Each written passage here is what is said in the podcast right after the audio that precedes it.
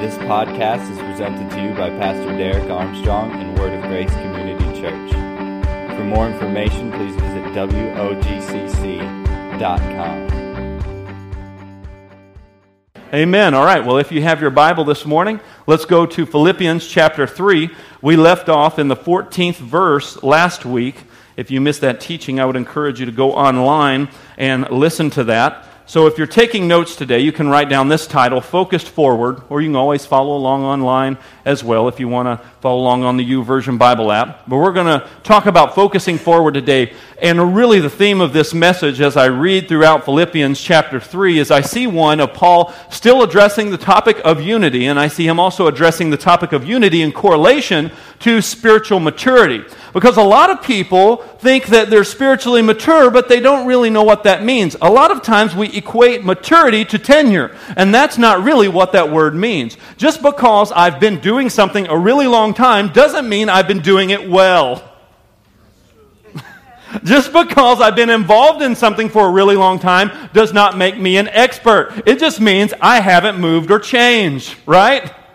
I've just been exposed to the environment for a long time, and I think sometimes as Christians we fall into the trap of equating tenure with spiritual maturity, and we think that just because we've been exposed to a Christian environment for some time, and we think that just because we have been exposed to teaching and Christian relationships, that that makes us spiritually mature. Well, it does not. It doesn't mean we're healthy. It doesn't mean that we're spiritually mature. It just means that we have the ability to stay somewhere in an environment for a really long time. Now, that's important for us to be faithful and for us to plant roots, but we need to be challenged. We need to grow. We need to see things in ourselves that we allow God to work on our heart so we can evaluate, correct, so we can change those things. True growth is going to be a continual evaluation and correction and changing and growing. That's true maturity, and real maturity is going to have fruit to go along with it, right? Not just a number. Just because I've been married for thirty years doesn't mean I have a great marriage. It just means we tolerated each other for a really long time. Now, I'm sure you've learned some things along the way, but a good marriage will be one that has been worked at. Amen?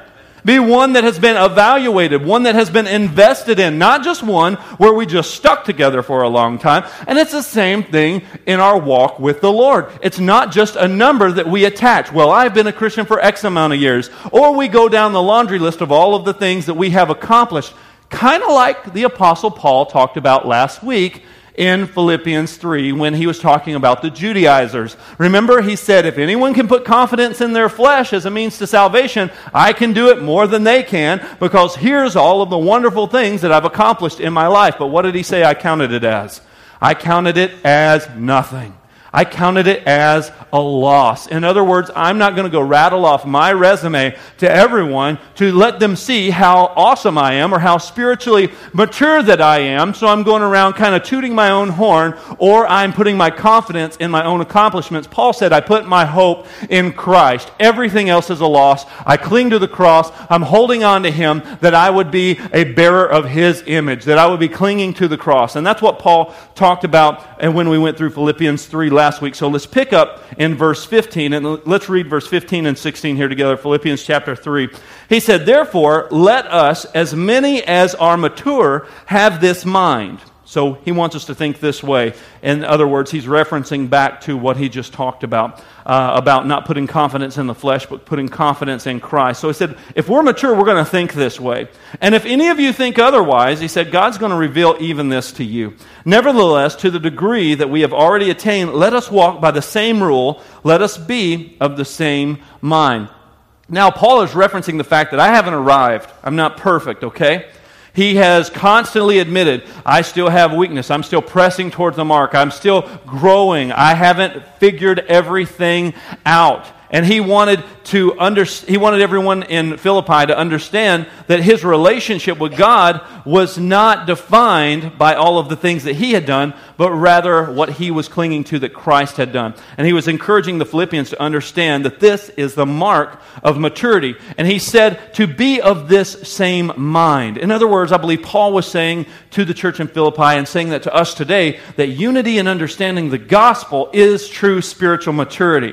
Because as we we look back on what Paul has been saying, he's really been talking about the gospel. He's been talking about how we need to put not our faith in works, but put our faith in Christ. And that alone is the weight of the gospel. And he said, you need to be together on this thing, okay? You don't need to think that it's this or that that saves you. We need to be of the same mind. So unity in understanding the gospel is spiritual maturity. And Paul was challenging the level of maturity in the heart of the Philippians, I believe. I think he's kind of confronting them, challenging them, because he's about to deal with a situation at this church between two people that can't get along real well. He was really saying, listen, if you're mature, the message of the cross is going to get sweeter and sweeter to you.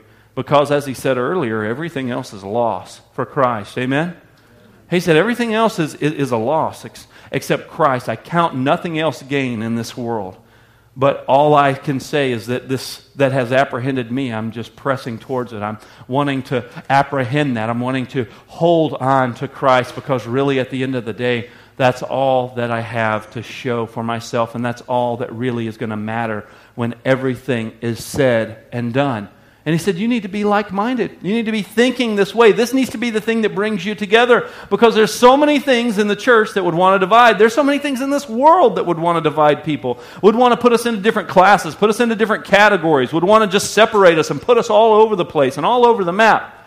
But yet Paul said, this is how you get together because you understand the gospel. And when you grow in your understanding of the gospel, then you begin to understand grace, you begin to understand mercy, you begin to understand forgiveness, you begin to understand truth, you begin to understand the heartbeat of God. And as you understand these things, that is really a mark of spiritual maturity is unity in the gospel. Let's keep on reading Philippians three and verse seventeen. Brethren, join in following my example and note those who so walk as you have for us a pattern. So we're showing you the way. We're showing you how to do this thing. For many walk of whom I have told you often and now tell you even weeping that they are the enemies of the cross of Christ, whose end is destruction, whose God is their belly, and whose glory is their shame, who set their mind on earthly things. For our citizenship is in heaven, from which we eagerly wait for the Savior, the Lord Jesus Christ, who will transform our lowly body that it may be conformed to his glorious body, according to the working by which he is able to subdue all things to himself. Now here Paul is addressing the other side of the coin here.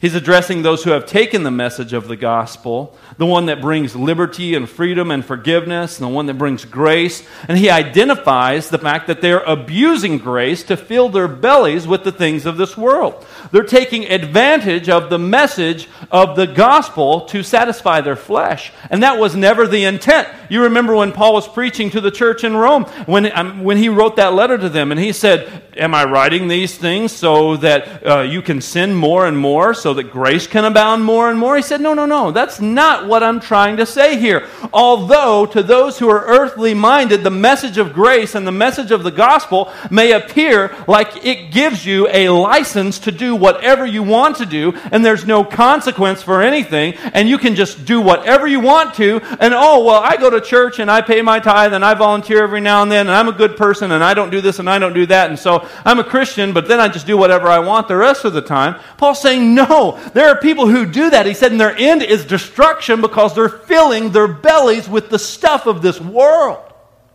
He said, that's not the purpose of the message of grace, so you can just go live however you want to live in a way that's not bringing glory to God. He said that's not the purpose of it, but there are those who miss the mark. Their end is destruction. Their God is their belly. They're just looking to put in themselves whatever satisfies temporarily their flesh. And he said, so that's not it either. I want you to understand it's not, it's not my laundry list of all of my good things that I've done. And then it's not the other side of the coin where I'm forgiven and full, uh, I'm a recipient of grace and I just go do whatever I want to do either. He said there's another side to this thing. And I know that it would appear that you're saying, oh, well, you did all these good things. Should I not do these good things and just do whatever I want? He said, that's not what I'm saying. There are those who are who are seeking after that, who are wanting that.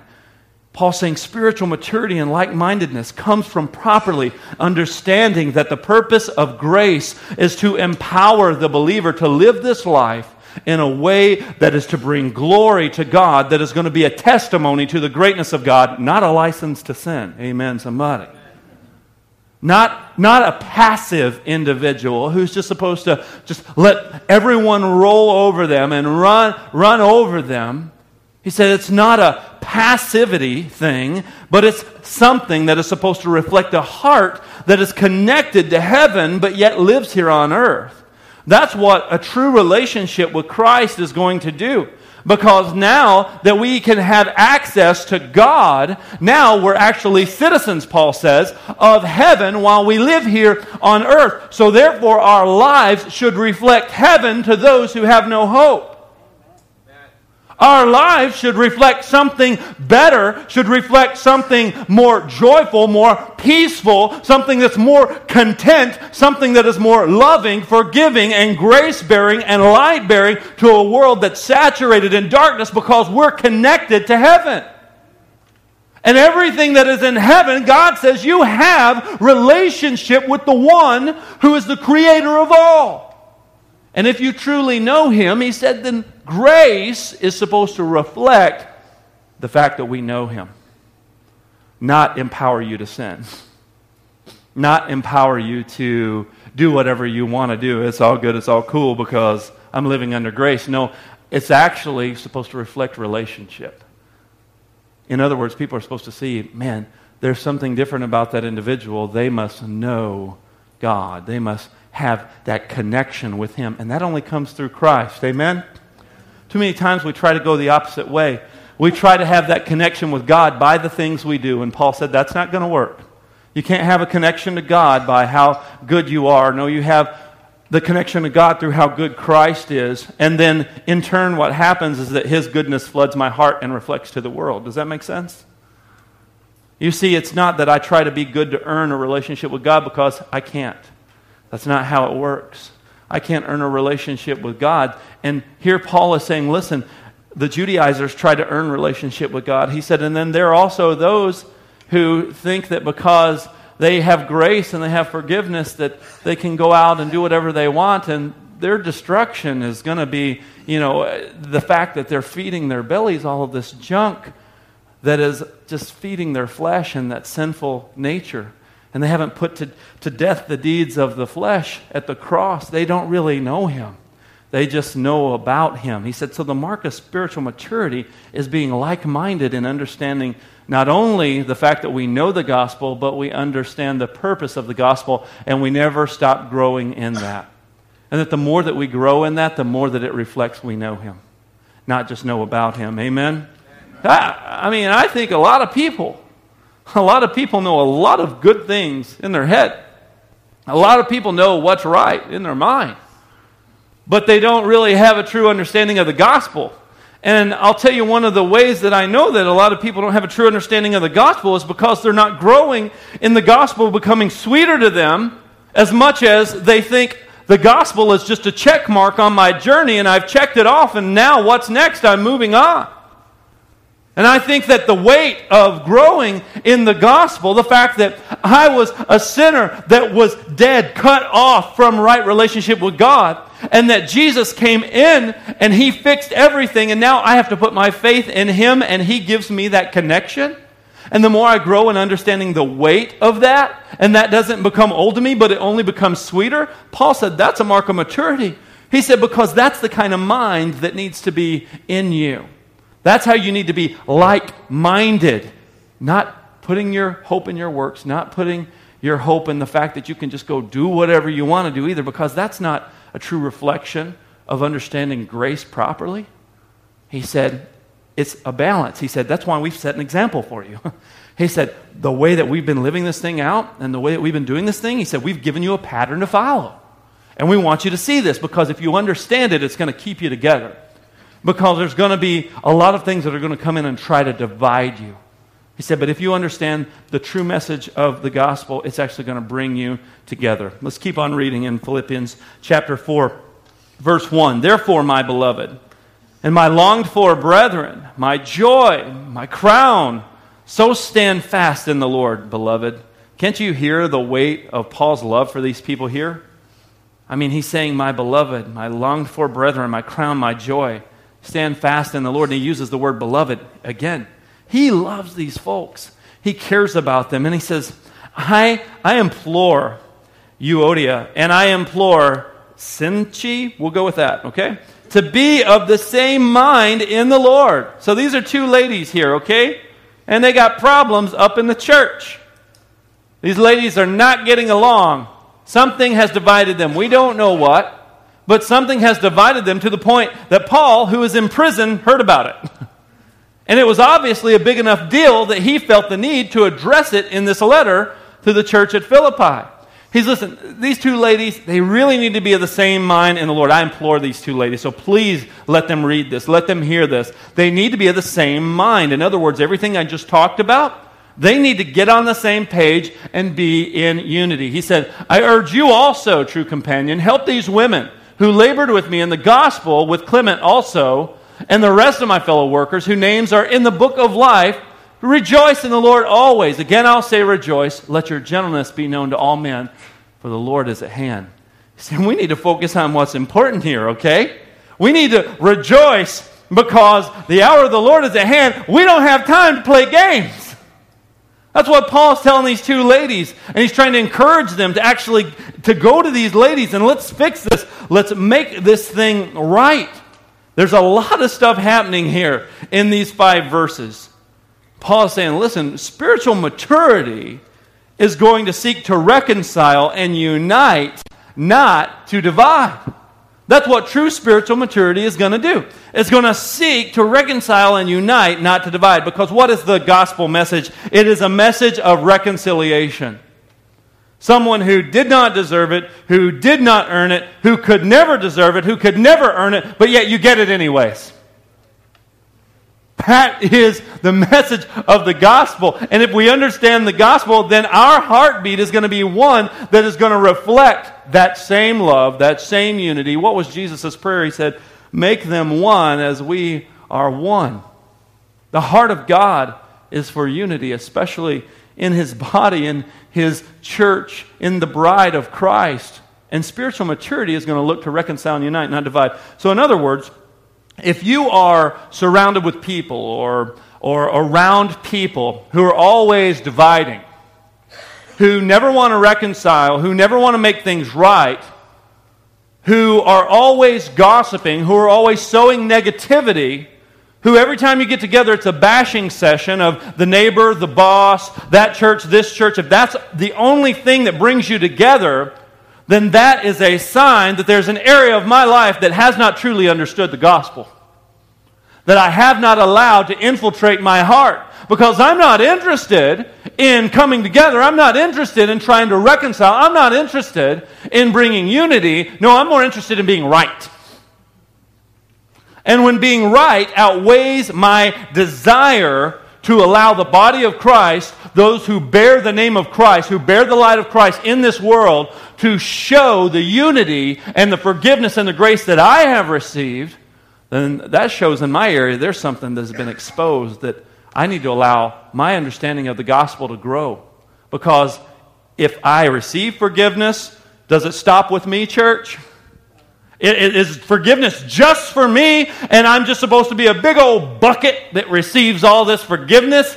I feel bad about what I've done in my past. Oh, I could tell you stories. I feel bad. I will lay awake at night thinking about all the things that I've done wrong and how bad I feel. But then one night, Jesus came into my living room, let me tell you something, and he grabbed my heart and made all of my sins wash away. But I'm not going to forgive my neighbor.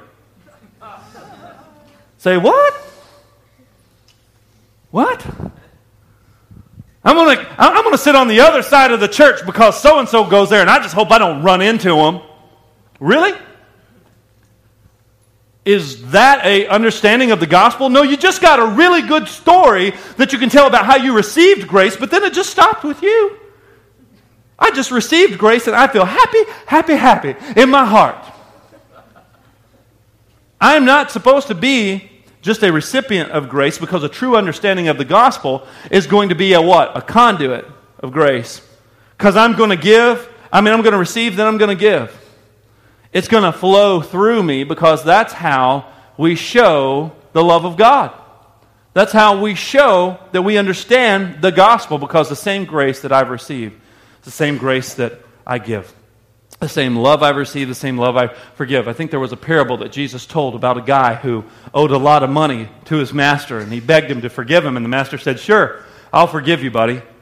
And then the same guy who was forgiven went and found somebody who owed him a lot less money and had him thrown in jail until he could pay. You remember that story? Kind of the to whom much is given, much is required. He who has been forgiven much must also forgive much. You see, spiritual maturity is going to seek to reconcile and unite, not divide. And Paul is saying these two ladies need to figure this out, because the day of the Lord is at hand. He said, rejoice. Again, I say rejoice, because our time is short, and we're happy about that. So we don't have time to play these games. We don't have time to sit in the church all swole up at each other. We need to figure this thing out, because someone who is spiritually mature is going to be someone who will seek reconciliation and unity, not continue to drive the wedge of division, not continue to allow their mouths to speak negative things that are going to plant seeds in other people's minds and heart to cause them to question things or cause them to carry another one's uh, uh, offense. But it's going to be one that's, I want to do what Jesus said in Matthew eighteen, where I go to the person in spirit of love and then with a heart of reconciliation to make this thing right. So Paul was saying, listen, you need to understand what's important, ladies. You need to be in unity concerning the gospel. And he was reminding them of this gospel. He said, don't you remember earlier in my letter when I was saying everything else is a loss? He said, the things I've referenced earlier, that's why he uses words like therefore. And that's really what he's saying when he says therefore. He's saying therefore, in other words, reference back to what I said. Therefore, I urge you, I implore you, my beloved, those that I care about, my crown, I, I love you. I, I, I have invested my life for you. Implore these two ladies to make this right, because you remember what I wrote earlier. Consider the cross. You see, when we think of what we've been forgiven, it brings to light the weight of forgiveness we need to distribute to others, especially in the church. Amen? Paul was saying, listen, these ladies are both Christians. He was not questioning the fact whether or not they were Christians, because he said, these people's names are in the book of life. These people are known by God. The book of life is, is, is, is really that, that, that, that kind of a metaphor, if you will, for the memory of God. Like those names are, God knows their names. They are a part of his family. They're a part of the church. And he said, listen, these ladies are known in the book of life. God knows who they are. They have an understanding of forgiveness and grace. But sometimes we can get a little off track. And we need to be reeled back in and reminded of the gospel, reminded of what has been extended to us, so we can extend that to other people. And Paul said, we need to rejoice. Again, I say rejoice. Rejoice, be happy, be glad, be thankful. Be thankful as, as, as we're moving forward, for the time of the Lord is at hand, and thankfulness helps us to focus on what is important, because thankfulness will keep us focusing forward. Thankfulness will keep us moving forward. A thankful, grateful heart is going to be pers- in, interested in preserving unity instead of being right. And if you always have to be right, and you always feel the need to correct everyone else, or you always must have everyone agree with you, try rejoicing in the Lord. Again, I say rejoice. You see, because thankfulness really helps us to develop a, hu- a humble heart. It really shows humility in our lives, because thankfulness will humble you. Remember a few weeks ago when I said genuinely thank five people every day? If you were here a few weeks ago, I told a story about how a A business leader that I was listening to on Dave Ramsey's podcast that he was interviewing said to genuinely thank five people every day and watch how it changes you. Why would that change me? Because it humbles me to realize that I'm not owed anything, that everything that is good in my life is truly a gift. I was having a, a meeting with a guy the other day, and he just uses words that, I don't know, the way he uses those words, it just kind of makes you want to listen to him more and more. He just speaks so well. I was meeting with this guy, and he is a, a very well-established business leader. The guy's really sharp, and uh, he trains leaders just all over, and he's just such a dynamic individual. And I was sitting down with him for a meeting, and he said, before we start this meeting, first of all, I want to say thank you. I said, okay, sure, for for what? You know, I mean, he, he bought my tea, you know, I sent her. He said, I want to thank you for the gift of your time. He said, I consider what we're doing here a gift. And I'm sitting there going, okay, never had anyone tell me that before.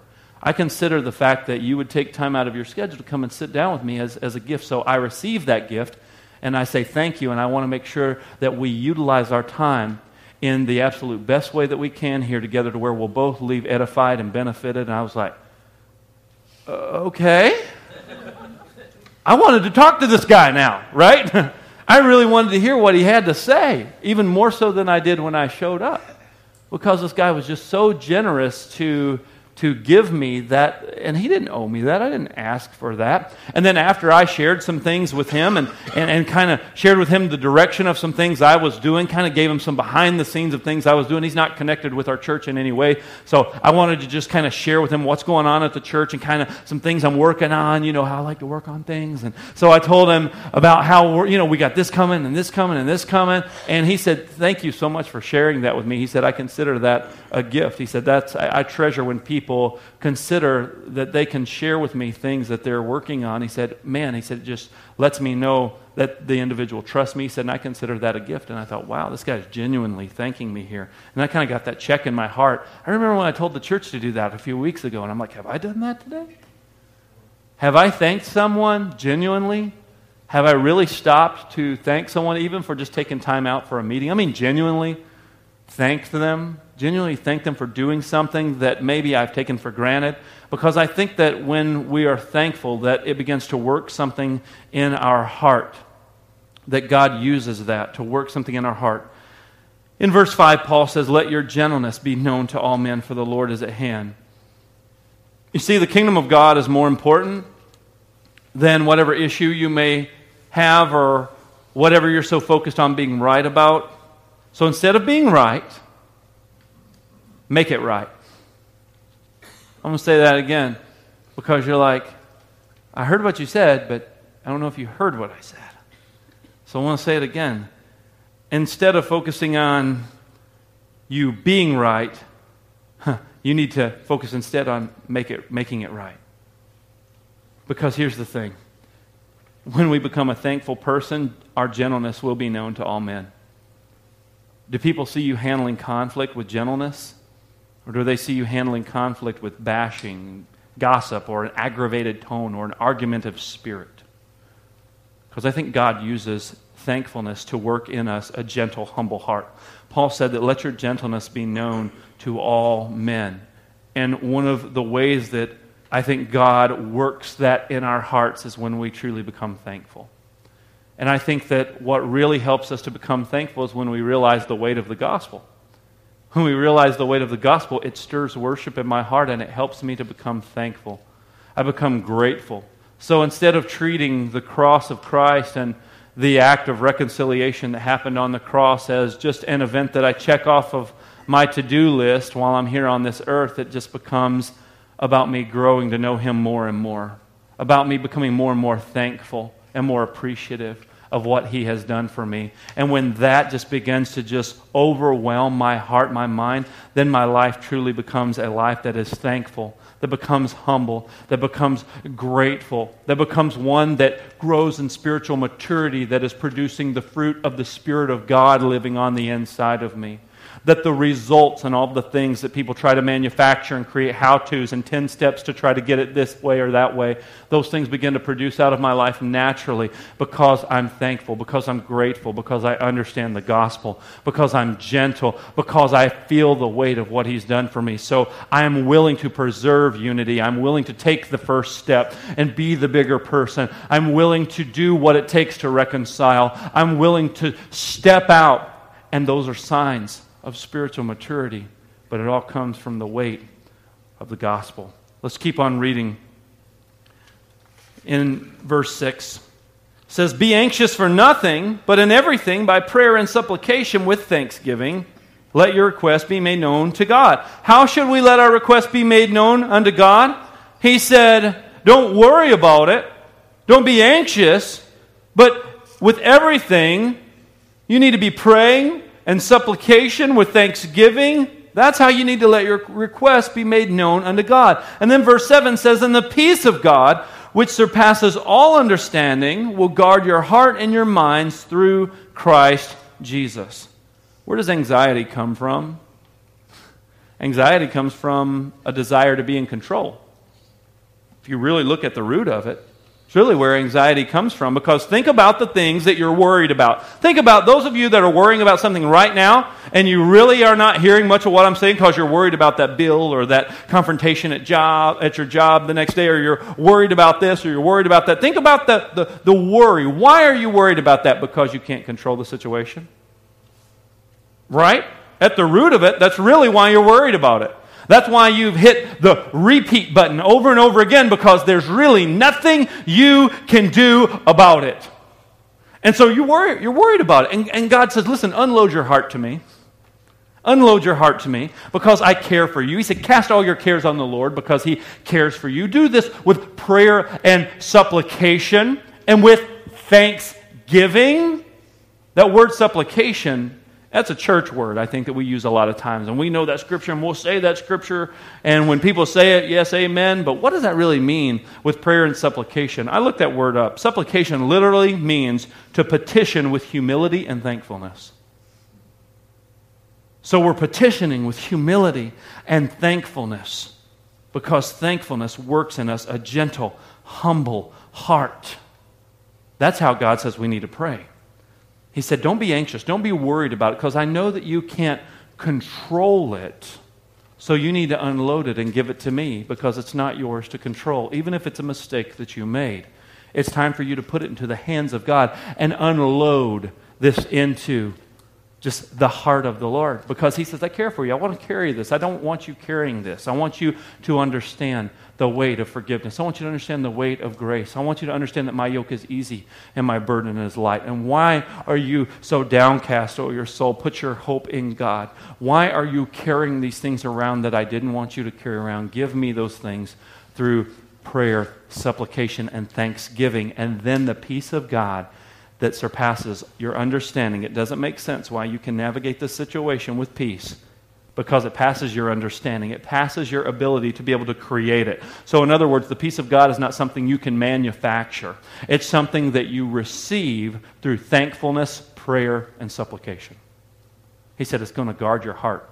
It's going to guard your mind. Because when you're worried about stuff, you didn't think it's right. Right? You're not really thinking straight. You're not really in the position to make the best decisions when you're worried about stuff. But He says, I want the peace of God to flood your heart and your mind and actually guard it. But that comes through you giving this to the Lord. He said, don't be anxious for anything. And if we look at it in context here, I don't think that Paul is switching gears and just talking about people be, being worried about things. I think he's specifically addressing still this issue between these two ladies that has caused a lot of angst in the church.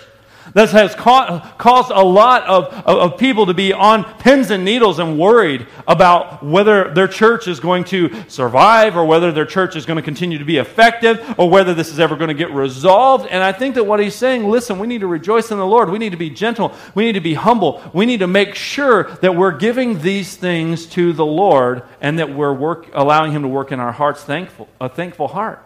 And then that peace of God is going to come, and it's going to flood. Let's read Philippians four and eight. Finally, brethren, whatever things are true, whatever things are noble, whatever things are just, whatever things are pure, whatever things are lovely, whatever things are of good report, if there is any virtue and if there's anything praiseworthy, meditate or think over and over again on these things. The things which you learned and received and heard and you saw in me, these you need to do, and the God of peace will be with you. He said, if there's any virtue, so if there's anything praiseworthy, going back once again to what? Thankfulness.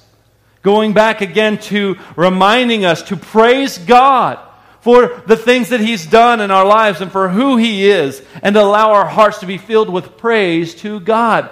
to think on those types of things, the things that stir up worship in our hearts, the things that stir up praise to God in our hearts. He said, these are the things you need to think about. Praiseworthy would indicate thankfulness. And if I meditate or if I repeat over and over in my mind the things that are praiseworthy, then it's going to affect my heart. It's going to affect my attitudes. It's going to affect my words. It's going to affect my actions. And it's going to keep me focused moving forward. And it's going to help me preserve unity and grow in spiritual maturity.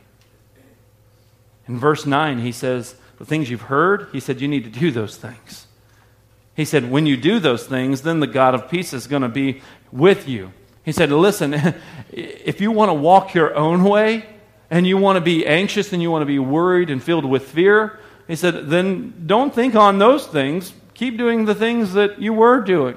He said, but if you do these things that I've just got through teaching you, he said, it's going to put you in a position where you're walking in the peace of God. He said, the God of peace is going to be walking with you. So here's the thing. Are we willing to admit our faults? Are we willing to admit our weaknesses?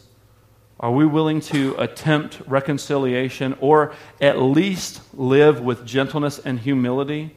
Or are we too concerned about being right?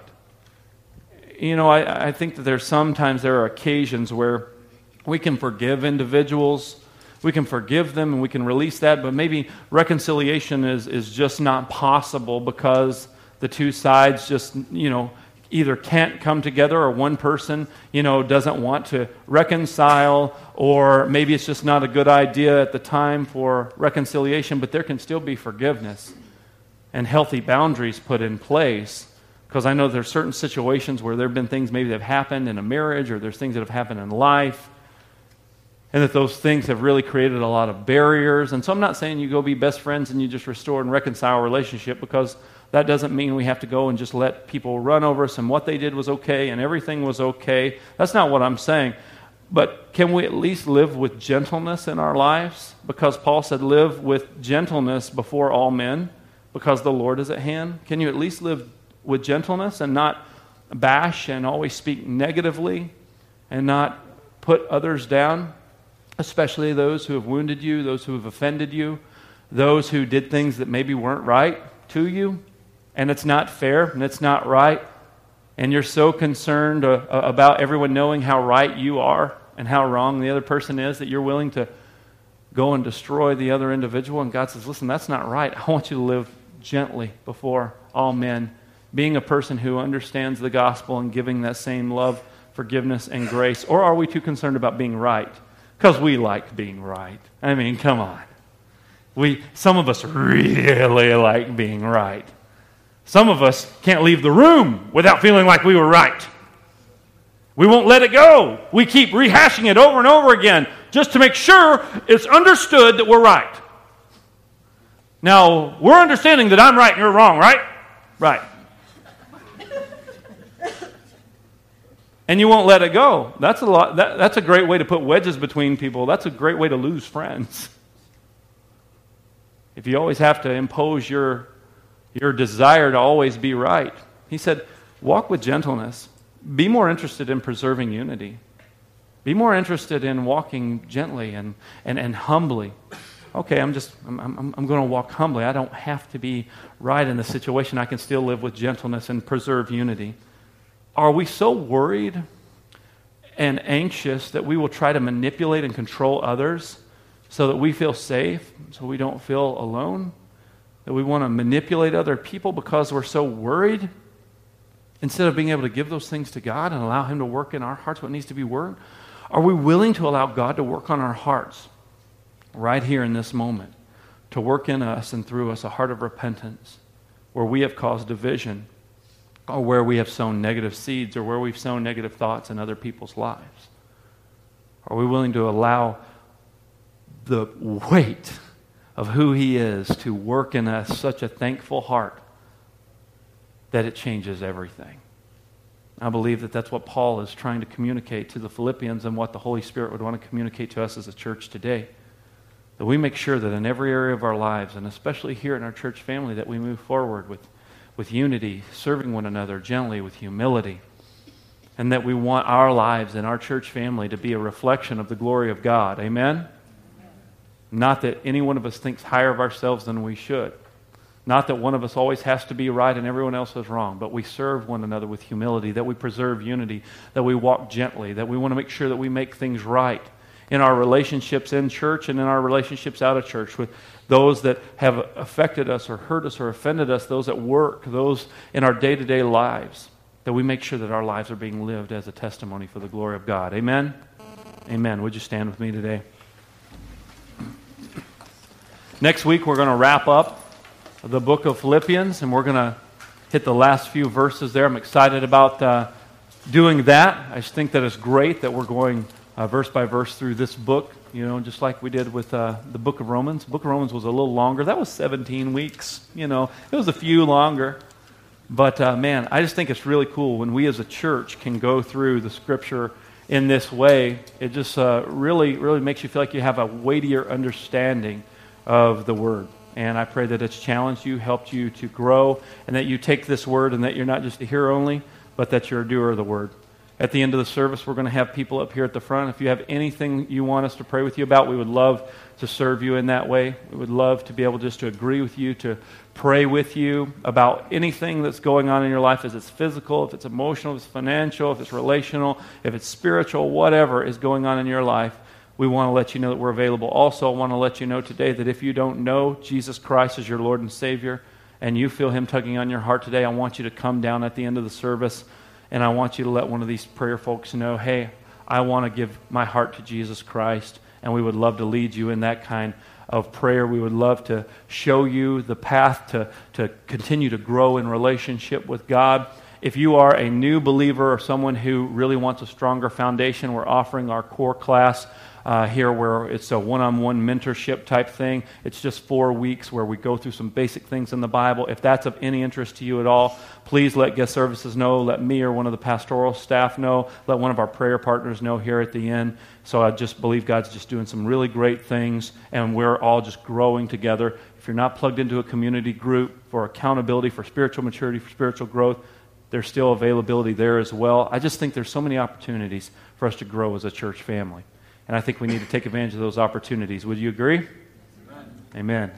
Amen. Thank you for listening. For more information, please visit w o g c c dot com.